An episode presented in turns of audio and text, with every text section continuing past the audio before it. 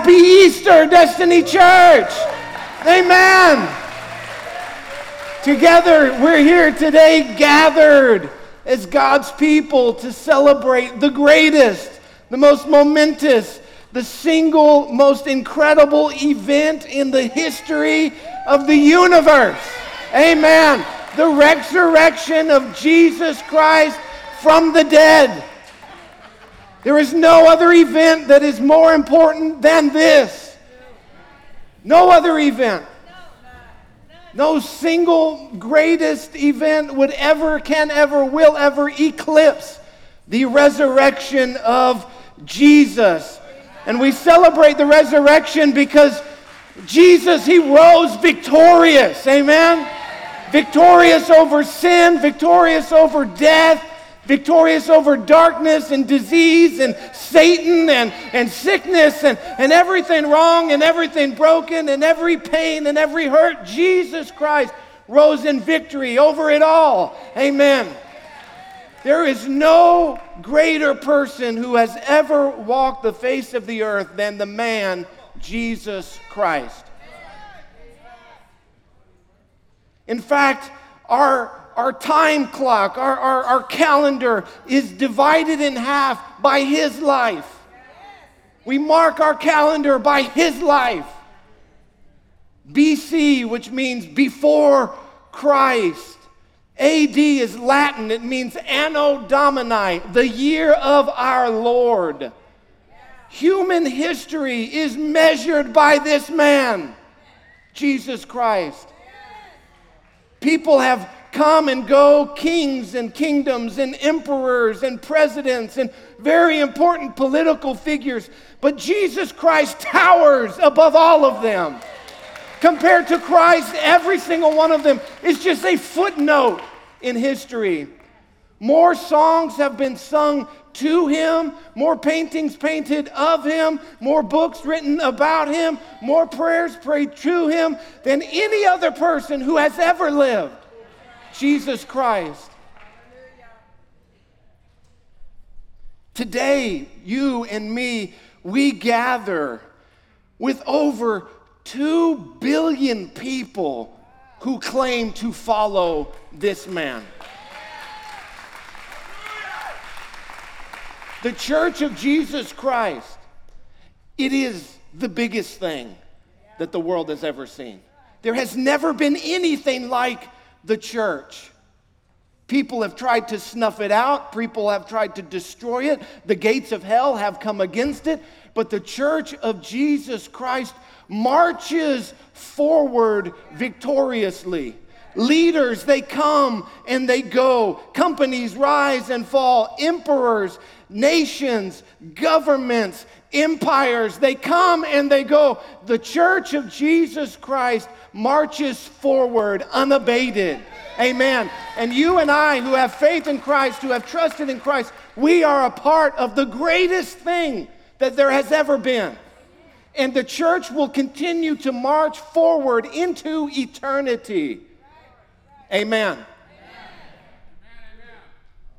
Wow, let me get to a message here. Uh, welcome to Destiny Church. If you're new with us today, my name is Pastor Matt and we're glad to have you here with us. And uh, at Destiny Church, we believe that God's got a great plan, a divine purpose for your life that's bigger and better than anything you could ever imagine. So I want to invite you to open with me in your Bibles to John chapter 20. John chapter 20, we're going to look at one of, there's four of them accounts of the first Easter Sunday, that resurrection Sunday. We're going to look at one of those accounts today from the Gospel of John. And the idea of Jesus rising from the dead, here's what I want you to see. This was not something that the disciples thought up. This was not something that they were uh, in, the, in the mind of, of Jesus' followers when he died. In fact, when Jesus died and hung on that cross and, and died, the Bible says, for the sins of the world, shedding his blood to pay the price for our sin. When he died, the, the disciples, the followers of Christ who thought he was going to be the Messiah, they thought it was over. They thought it was done.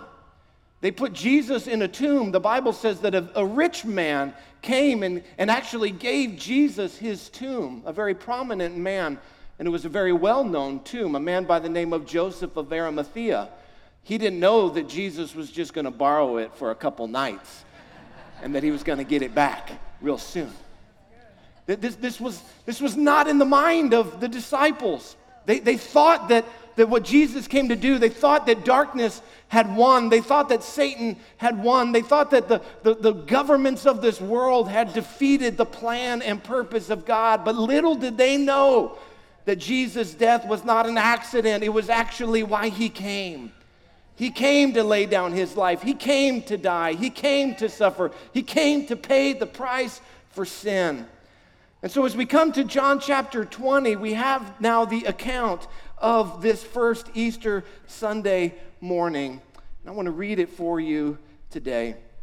It says, Now on the first day of the week, Mary Magdalene came to the tomb early while it was still dark.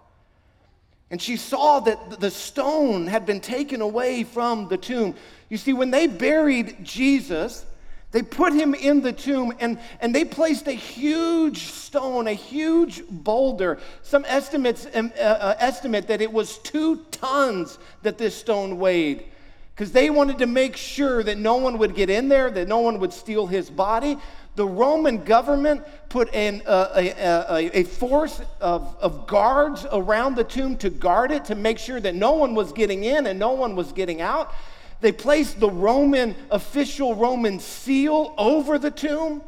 To break that seal was you would break it by penalty of death. If you broke that seal, you were signing your death warrant. It wasn't like pulling the tag off your mattress, you know, it, it was a big deal. You did not break the Roman seal. You did not try to, to get through that Roman guard. And here, Mary Magdalene comes to the tomb early that Sunday morning. It's still dark, but she sees that the stone has been taken away from the tomb. And so she runs and goes to the disciples, Simon Peter and uh, the disciple, it says the other disciple, the one whom Jesus loved, and that is the apostle John. And she says to them, They have taken the Lord out of the tomb, and we do not know where they have laid him. You see, it was not in her mind when she saw what happened that Jesus had risen from the dead. She thought that someone had broken in, that someone had stolen his body, that someone had desecrated his grave, that the, the shame that they bestowed upon Jesus in death, that they wanted to continue to do that publicly with his body afterwards. She says, They've broken in, they've stolen the body. We don't know where they have taken him. So Peter went out with the other disciple and they were going towards the tomb. Both of them were running together. But the other disciple outran Peter and reached the tomb first. I don't know if Peter had just had breakfast and he couldn't keep up with him or what the deal was. Anyway, John beats him to the tomb and he stoops and looks in Verse 5, and he saw the linen clothes lying there. See, Jesus had been wrapped in a linen cloth uh, to prepare his body for burial. That was the custom and the tradition of that day. His face was also wrapped with a linen shroud. And so uh, they look in. John looks in. He gets to the tomb. He doesn't go in, he only looks in, and he sees these grave clothes there. He stoops to look in. He does not go in. Verse 6 Then Simon Peter came following him and went into the tomb. Peter gets there huffing and puffing out of breath and he just he just runs right in. He doesn't even stop to examine. He's he's all in. And so he sees the linen clothes laying there and the face cloth which had been on Jesus' head, not lying with the linen clothes, but folded up in a place by itself. Now, this is a miracle here as well because here we see a single man folded his laundry which is just a total miracle. Made his bed, something I'm still trying to learn. Anyway, then the other disciple who had reached the tomb first also went in. So John now comes in behind him.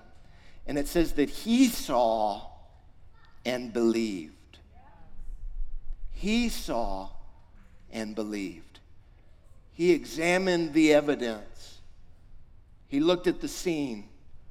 He looked at the, the, the, stone that was rolled away and the Roman guard that was gone and the seal that had been broken and the, the grave clothes. Who would, who would take time to fold them after they stole the body? He sees the scene and he believes. And it says in verse 9, yet they did not yet understand the scripture that he must rise from the dead. Now they go back to their, the place that they were, and Mary continues to stand there weeping. And Jesus comes and appears to Mary. Jesus Christ, risen from the dead, comes and comforts her and says, Hey, there's nothing to cry about. I'm not dead, but I'm alive. Now go and tell everybody you know that I am risen. And as you continue on in the gospel stories, what you find out is that there's many mixed reactions to Jesus. Some, like John, believe immediately. Others, like Peter, they take some convincing. They need to see the risen Lord. Some, like Thomas, they, he wouldn't even believe if he saw Jesus. He says, I have to put my finger in his nail hole in his hand. That's kind of extreme. He's the kind of guy that has to like kick the tires, you know, before he takes the car for a test drive. He had to stick his finger in the holes in Jesus' hand. But upon doing so, upon experiencing Christ, he falls down on his knees and he proclaims, My Lord and my God, recognizing who Jesus was risen from the dead. Now, some of you are here today, and, and you might be like John. And I, I imagine that many of you have heard the good news about Jesus. You've heard about his death for sin. You've heard how he rose again to give life to everyone who would believe in him. And you have believed in Jesus. If that's you, give the Lord a clap offering this morning. Amen. Amen. There are many of us here today this is our testimony. We've, we've heard the news, we've examined the evidence, and we believe that Jesus is the King of Kings and Lord of Lords. We believe that He died and paid the price for our sin. We believe that He is no longer dead, but that He is risen. Now, I imagine that there's probably, possibly, potentially some people here who maybe you're in the other camp. Maybe you don't yet believe in Jesus. Maybe you haven't yet examined the evidence like John did. Maybe you're here today simply because a friend or a coworker or a family member twisted your arm and said, "Hey, you're coming with me to church today." Maybe you're here today because it's just a cultural tradition that we go to church on Easter in San Antonio. That's just what we do. In springtime, We've got Fiesta, we've got Battle of Flowers, we got Niosa, we got the Spurs playoffs, and we go to church on Easter. It's just what we do in San Antonio. Maybe that's why you're here today, but you don't yet believe. Maybe you're here today, it's just a family tradition. It's something that you did growing up, it's something that maybe your parents believed in. Maybe it's something your grandparents believed in, but it's not something that you would say is for you. You, you haven't put your faith and trust and hope in Christ. Today, I want you to know that there is actually something to believe in. There's something going on here today that is more than just a cultural moment. It's more than just a cultural thing. It's more than just a family tradition. There is something here to believe in. And upon believing in Christ, it has the power to change and to radically transform your life. And so today, what I want to do is I want to examine the evidence. I want to be like the Apostle John who, who went and looked and saw. So, how can you know that Jesus rose from the dead? You might be sitting there thinking, well, okay, you believe in that, and, but how can I know? How can you believe that? How can you really believe that Jesus rose from the dead? I want you to know I really believe it. With every fiber of my being, with every bone in my body, I believe in the resurrection of Jesus Christ.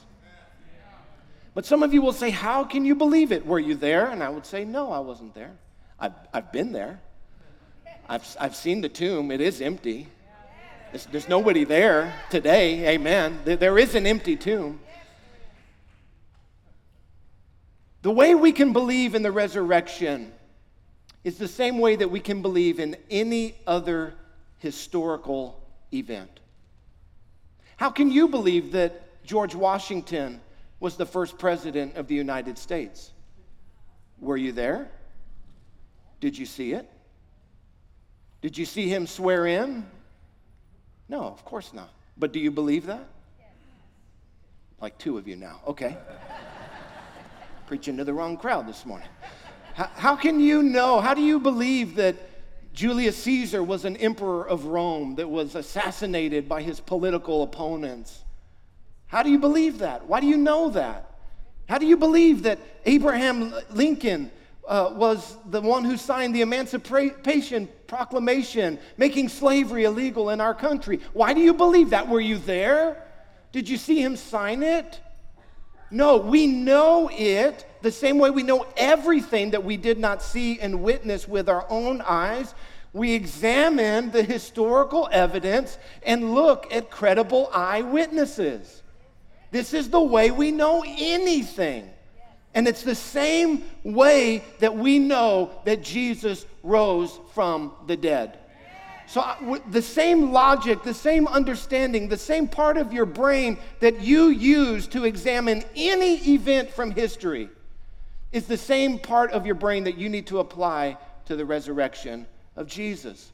So, today we're going to look at some of the evidences for the resurrection of Christ. And here's the deal the empty tomb is a historical fact. This is a fact that's attested to not just by biblical evidence, but by historic evidence. There was a man named Jesus Christ who lived and died, was crucified, and his tomb was empty. That's attested to by history. Apart from the Bible, there is an empty tomb. What are you going to do with that? What are you going to do with the empty tomb? Today we're going to briefly look at 14 evidences for the empty tomb. And I want you to know I cut my list down for you today. I thought, you know what, 14's enough. We'll, we'll go with 14. First, we're going to look at biblical evidence, evidence from the Bible itself. the biblical evidence for the resurrection and the crucifixion starts way before Jesus was even born. Before Jesus was even born, his death was foretold by the prophet Isaiah. His death and resurrection are prophesied in advance. The prophet Isaiah, 750 years before Jesus lived, describes in graphic detail the events surrounding his death and the way that he would die. He describes crucifixion in graphic, gory detail before crucifixion is even invented. 750 years before Christ lived, Isaiah chapter 53. Over 1,000 years before Jesus walked the earth, his resurrection is prophesied in advance. The psalmist David writes down in Psalm chapter 16, a thousand years before Christ comes, that God's servant who suffers and dies, that God will raise him again from the dead. So before Jesus is even born, his, his, his life and death and resurrection prophesied in advance, a multitude and host of biblical prophecies pointing to Jesus. Secondly, Jesus predicted his own resurrection on numerous occasions. On numerous occasions, Jesus predicted his own death and resurrection. In Matthew chapter 16, we see one of the examples of that. It says, Jesus explained that he had to go to Jerusalem and suffer many things at the hands of the leaders. I've got water. Oh, okay. Okay, thank you. God bless you. Let's give Nick a big hand today. Maybe I sound thirsty. I was singing really loud in worship, so. That Jesus predicted, he said that the elders and the chief priests are, are going to kill me and make me suffer, and that I will be killed, but on the third day I will be raised to life. Upon hearing this, do you know what the disciples said? They began to rebuke Jesus. No, no, no, no. You can't die, Jesus. That, that, that's not in our plan. That's not the way it's supposed to go. Jesus looks at Peter and says, Get behind me, Satan. This is the plan of God. This is what I must do. The third evidence that we see is that Jesus died. Jesus died. We see this in the Bible. He hung on the cross. To make sure he was dead, they thrust a spear into his side, penetrating his heart. When they pulled it out, it says that blood and water flowed, which is the, the, um, uh, the medical term for an enlarged heart. That as he hung there on the cross and his lungs and his heart were filled with water, his heart gave out and they stuck that spear into his side and ripped, puncturing his lungs, puncturing his heart. He was dead. Totally dead. And this was not a mistake. This was according to God's eternal plan. Jesus, the Bible tells us, was buried in a tomb that was easy to find. A very prominent man took Jesus and put him in his own tomb. They knew where to go on Easter morning. They didn't need Google Maps or Siri to tell them how to get there. They saw where Jesus put him. They knew the tomb that was his. Jesus appeared physically alive three days after his death. Jesus appeared and, and he did things like talk and speak and walk, and he even ate. Some people say that Jesus didn't have a physical resurrection, that Jesus had a spiritual revela- resurrection, and it was just visions that people saw. Well, I want to tell you something visions don't eat right? If, they, if he, Jesus took a bite of the fish and it like, you know, fell to the floor, that wouldn't be very convincing that he had risen from the dead. The disciples, they recognize him as Jesus. Mary recognizes Jesus when he calls her by name, by the sound of his voice. He had the scars in his hands, the nail imprints in his feet, the, the, from, from the crown of thorns on his head. He rose physically, bodily from the dead. The same body. Number seven, Jesus' resurrection was recorded in Scripture shortly after it occurred. People say that the Bible was written hundreds of years and centuries after it was, was, these events happened. That is not true. The very best scholarly evidence that we have is that the Gospels were written early after the resurrection. The Gospel of Mark, some people believe, was written around 57 AD in the 50s, only 20 years after the events occurred. Some people believe that the Gospel of Mark was written as early as 37 AD. Why is this important? Because it was written within the time that people could have easily refuted it. It was written and circulated in a time where people could say, hey, you know what? He didn't rise. Here's his body, it's right here. It was written during the eyewitness's lifetime. These were not myths that developed over time. This is what the disciples saw. This is their eyewitness account to verify the facts. This is not something that developed over time. This is what really happened. Number eight, Jesus' resurrection convinced his family to worship him as God. How many of you have brothers and sisters? What would it take for you to bow down to them and worship them as the creator God of the universe? The answer is nothing.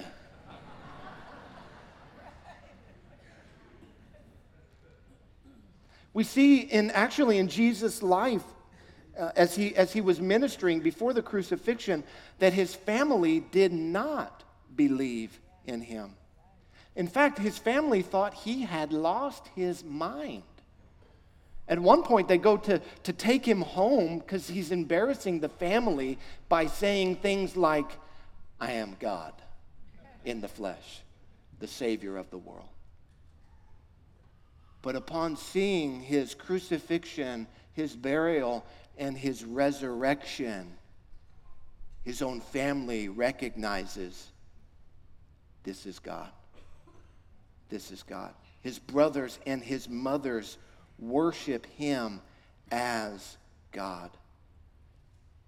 Number nine, Jesus' resurrection was confirmed by his most bitter enemies, such as Saul of Tarsus, who later became known as the Apostle Paul. There is no other way to explain the transformation of Saul of Tarsus, the most violent, oppressive enemy of the church and of Christ. There's no way to explain his transformation except for the fact that Jesus saw the risen Savior. That Paul, rather, that Paul saw Jesus risen from the dead. This is what explains the transformation. There's no other explanation except for the resurrection. So that's the biblical evidence, and there's much, much more, but I want to look at some circumstantial evidence today. The first circumstantial evidence that we see, just from the circumstances surrounding it, is that Jesus' disciples were transformed men. You see, prior to the resurrection, they were not bold men. In fact, the Bible tells us they were cowards. That when Jesus was arrested, they didn't, they didn't stand with him and say, We're going to fight. No, they all fled away into the darkness and into the night, forsaking him. That after Jesus died, for those two nights that he was in the grave before he rose on the third day, they were behind locked doors, worried that they were next as his followers. Yet they are transformed upon seeing the resurrection of Jesus. Peter and the rest of the apostles stand up on the day of Pentecost in Jerusalem, the same city where Jesus was crucified, in front of the same crowds that had shouted, Crucify him, crucify him. Peter stands up and says, Jesus is risen from the dead. You must believe in him. What accounts for this transformation? How did, how, what, why were they changed? Upon seeing the risen Christ, they were totally convinced. And all of them but John died a martyr's death. They gave the disciples two options stop preaching about Jesus' resurrection or die. They all said, We're going to take death. We're taking option number two because we've seen the risen Lord that we know beyond a shadow of a doubt. How can we, how can we deny what we know so clearly? Not one of them who died a martyr's death broke or recanted or changed their story. They knew that Jesus was alive just as much as they knew anything. Simon Peter was crucified. Andrew was crucified. We're not talking about, you know, lethal injection.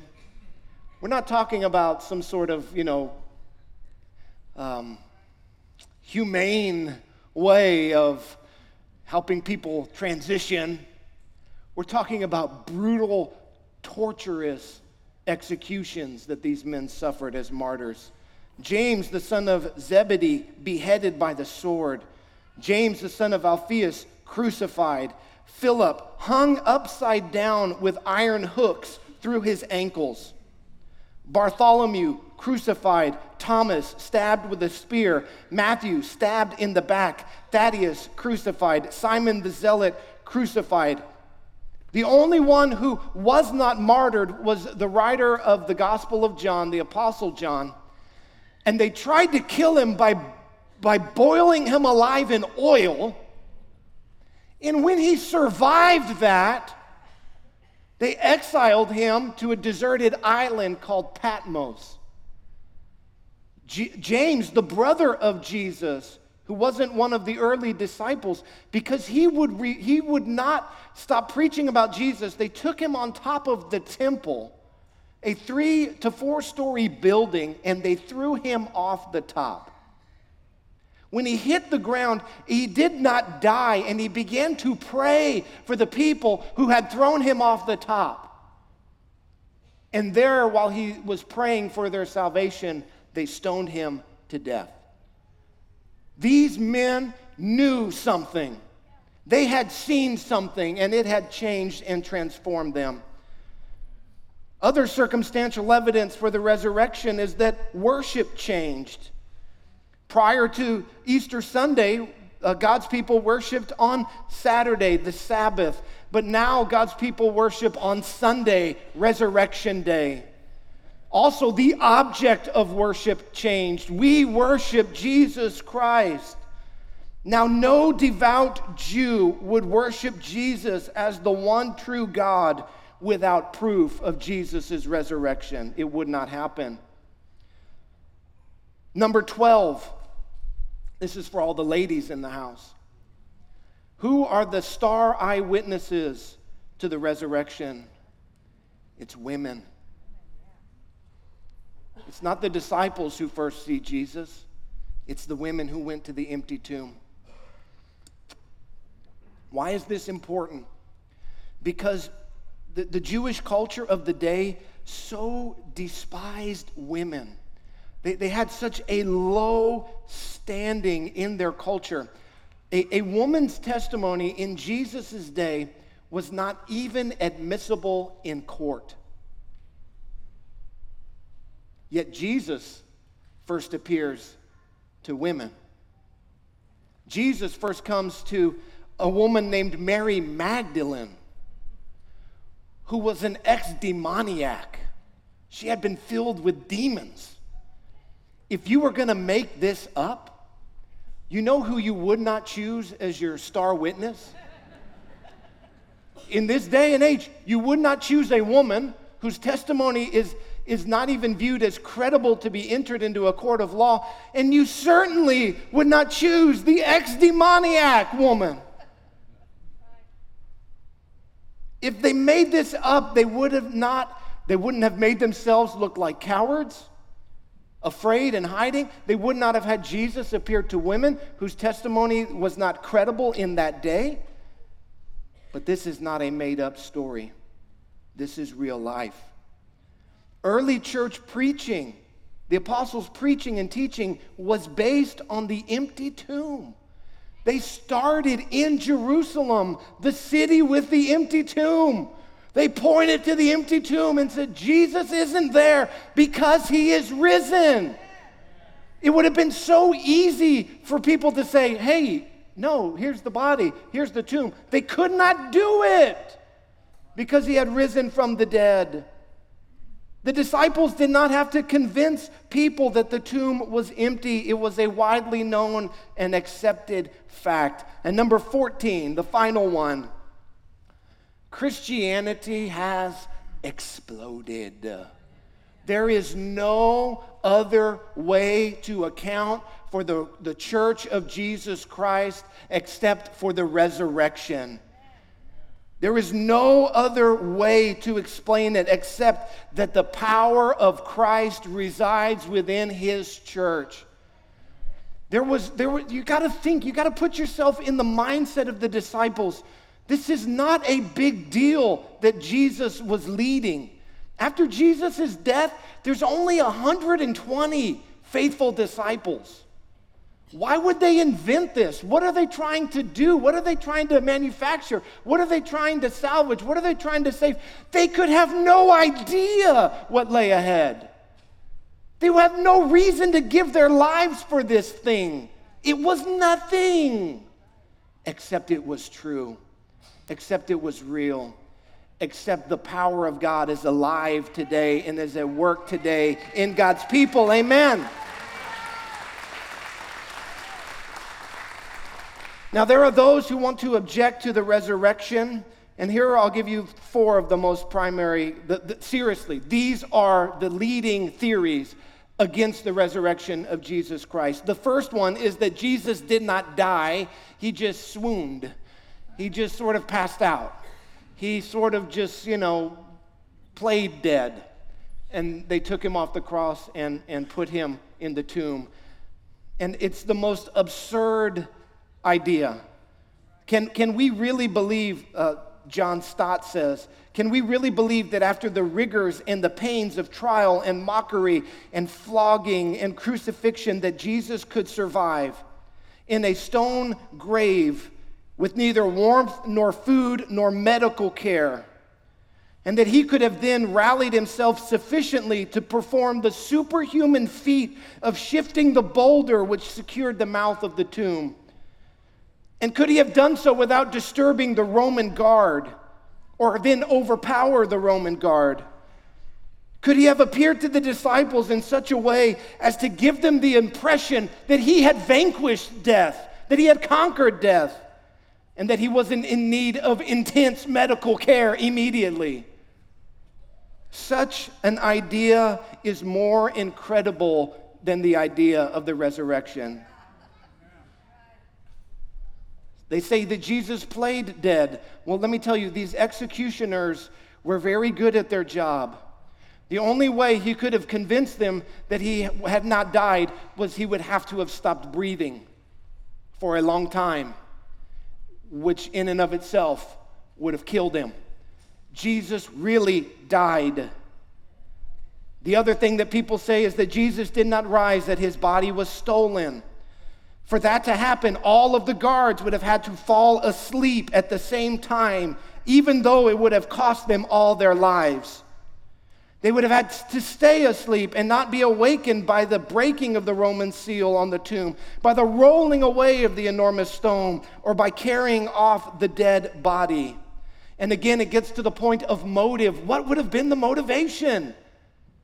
Why would they have done this? Jesus' body was not stolen, he rose from the dead. The other theory, and this is what Muslims believe today, is that Jesus did not die on the cross, but a look-alike did. Kind of his stunt double or his twin brother or someone who looked like him. Uh, Muslims believe that it was Judas Iscariot who died on the cross.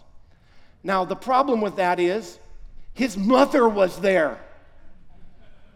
Don't you think his mother would have noticed? Well, that's not Jesus, that's his twin brother James. Oh, no, you got it mixed up. No, no, it, it, it's, it's absurd. It's absurd that, that Jesus and his disciples could watch him Watch somebody else be crucified and, and not know that it wasn't him? It's ridiculous. Jesus was crucified on the cross. The, the final uh, rebuttal or objection to the resurrection is that Jesus' followers hallucinated his resurrection. That it was just wishful thinking, that they wanted it to happen so badly but the problem is that we see evidence in the Bible that Jesus appeared multiple times to multiple groups of people. One time he appeared to a group of people over 500 in attendance. Hallucinations are private events, they are not public group events. And then after 40 days, all of the hallucinations stopped at the same time for everyone.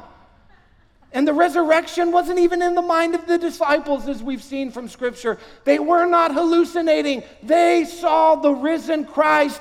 Amen. Amen.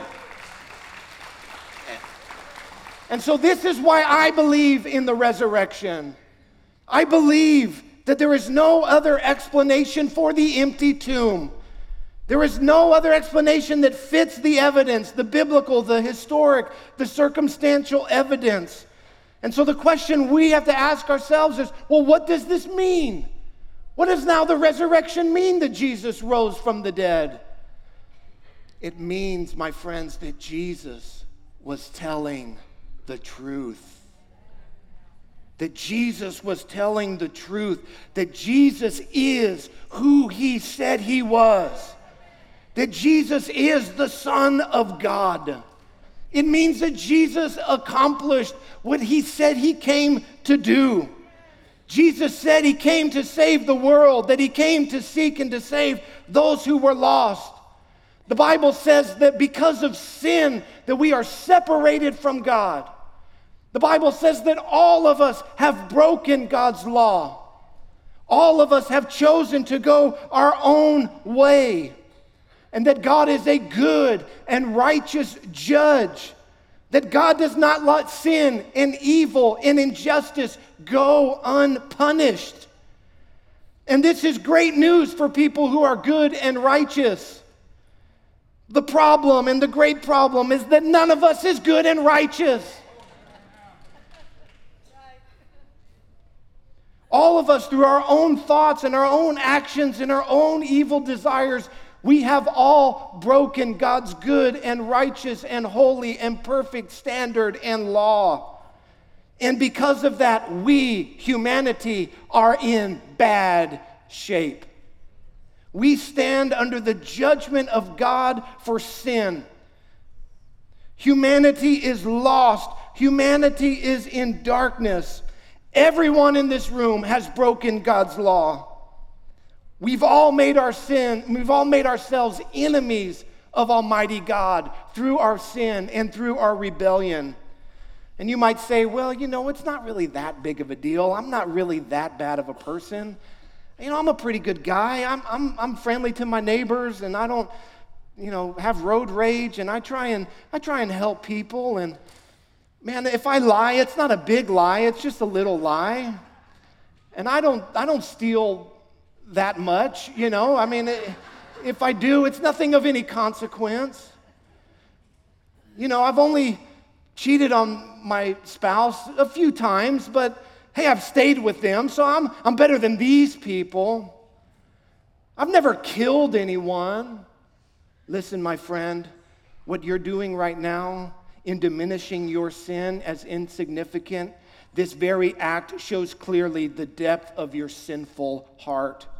The fact that you would try to diminish your crimes against a holy and righteous God shows and serves to underscore the desperate state of darkness that you are in. The Bible says that you, because of sin, are dead in your trespasses, spiritually dead, awaiting the judgment of God. The Bible says that one day you will stand alone before God and to give to Him an account of your life. He is your creator, He created you you will stand before him and give an account for your life that he gave you. And what will you say on that day? The Bible says that if you have not had your sins forgiven by Jesus Christ, you will stand there silent with nothing to say because you will have no excuse. We are not good people. We are in bad shape. But God. But God.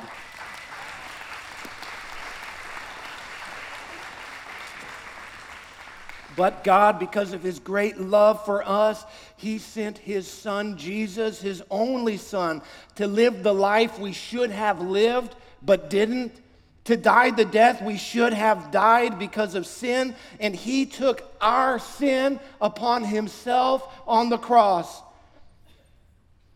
And I want you to know that there was not a grave that could hold him. On the third day, God raised him from the dead, proving once and for all that he was victorious and that he gives new life, God's life, eternal life to everyone who would believe in him. This is God's plan. There's only one plan. There's only one hope for your soul, and his name is Jesus. There is no other hope. There is no other way. There is no other plan. We are all sinners in need of a Savior, and Jesus is that Savior. There's only one who stands as mediator between God and man. It is Jesus Christ. He alone is the way to God. He alone bore the sin of the world. He alone paid the price for sin. He alone conquered death. He alone defeated Satan. He alone can heal. He alone can deliver. He alone can set free. He alone can restore the broken. He alone can save. His name is Jesus. Amen. He alone is the King of kings and the Lord of lords. He alone is returning one day to make everything right. He alone offered up his life in your place so that you could be forgiven of your sins. Listen, the resurrection, it means that there's hope today. It means there's hope for change in your life. You do not have to continue in the cycle of sin and brokenness and shame and bondage and defeat and death. Because of the resurrection, the power of Satan, the power of darkness, the power of sin is broken in your life if you will believe in Jesus. Amen. It doesn't matter where you came from. It doesn't matter who your parents were or your grandparents or what they did or how they lived. You don't have to continue in that. That cycle of death can be broken in your life for the generations to come. And that's my testimony. That's my witness. Jesus has changed my life. I'm not who I used to be. I'm not yet who I want to be. But God is making me, He's perfecting me, He's leading me. And the Bible says that God is no respecter of persons. He's done it for me, He will do it for you. His resurrection power, He will put inside of you through His Spirit. So, because of the resurrection, I have been brought out of darkness and into light. I'm no longer lost, but now I've been found. I was blind in my sin, but now I see clearly. I'm no longer bound to sin. I've been set free of sin. I don't have to hang my head in shame and defeat under the burden of sin. Instead, my burden has been lifted, placed upon Christ. I'm now called a son of God, a daughter of God, a child of God. I am welcomed into his presence as a daughter, as a son, as a child today. Amen. I have passed from death to life through the resurrection power of Jesus. And so it's Jesus that we celebrate today. It's Jesus that we praise today. It's Jesus that we worship. It's Jesus that we adore. The King of Kings, the Lord of Lords. He alone is the one who has the power to save and to deliver and to set free and to transform. He alone is the Son of God and the Savior of the world. And so you might be here today and say, ah, Where am I at with God? I don't know. I came in here today, my friend made me come, or it's just what I do on Easter, or I saw something on Facebook. Listen, let me tell you something. That's not why you're here today. You're here today because God is searching you out. God is seeking you out. The Bible says that Jesus came to seek and to save the lost. If you're here today and you haven't yet believed in Christ, it's not an accident that you are here today. God brought you here today. God brought you here today to hear about Him, to hear about His power, to set you free. You say, you know, I, I, I've done all of these bad things. You don't know what I've done, Pastor. And you're right. I don't know what you've done. But God knows what you've done and He's still calling your name. He still wants you to be a part of His family. There is no sin too great that the blood of Jesus cannot conquer and wash you free of today.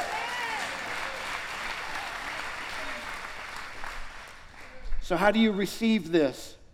Well, we're going to take an offering here, and if you give enough, then you'll get. No, no, no. It's a free gift. It's a free gift. It's a free gift. You can't buy it because you couldn't afford it. If there was a price tag on it, you could never pay it. So God gives it away freely. It's called grace. You don't earn it, you don't work for it, you don't pay it. You receive it by faith.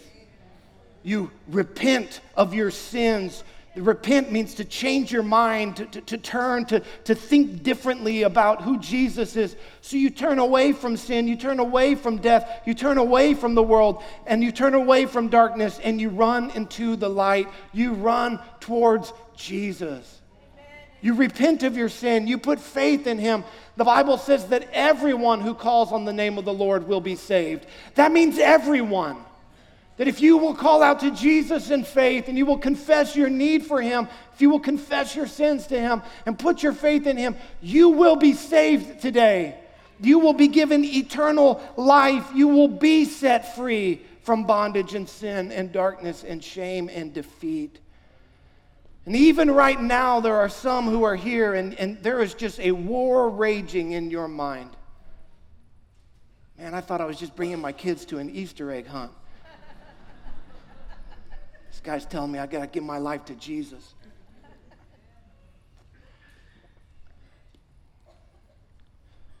The empty tomb demands a response. Amen. The empty tomb demands a response.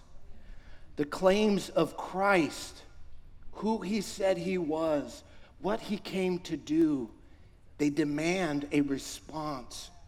You cannot afford today to remain neutral. You cannot continue to ride the fence of indifference today. You cannot afford to just say, well, I don't know. Maybe I'll think about it later. The Bible says that today is the day of salvation. The claims of Christ and the resurrection are too staggering. The implications of what it means are too significant. The matter and what it means for your eternal soul is too serious to ignore. We must either receive it as truth or reject it as a lie. And to remain indifferent or undecided is to reject it. You must wholeheartedly embrace Christ today. The Bible says you are not promised tomorrow. None of us knows what tomorrow brings. You may stand before God tomorrow, and will your sins be forgiven? Jesus is the only way. You have to decide what you're going to do with the empty tomb. Don't stay in the darkness of unbelief. Listen, this world is passing away. The, the, the things of this life are, are, are fading away, they're meaningless compared to Christ. Whatever it is that we must let go of and move beyond to embrace Christ, it is worth it. It is, it is worth it a million times over. I want you to be like John today in the story that we read. John, who examined the evidence and believed. Believe today in Jesus. Believe today. Believe in Him. Believe upon His resurrection. Believe upon His sinless life. Believe upon His atoning death. Believe upon His power. Believe in Jesus today. Some of you may have come in here today very broken by what's going on in your life broken because of sin, broken because of shame, broken by things done against you or things you've done yourself. But listen, you don't have to leave here broken today.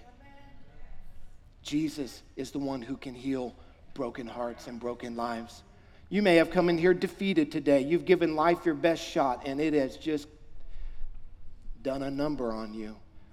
You don't have to leave here defeated today. Jesus rose in victory, giving you his victorious life. You may have come in here today under the crushing weight and burden of sin.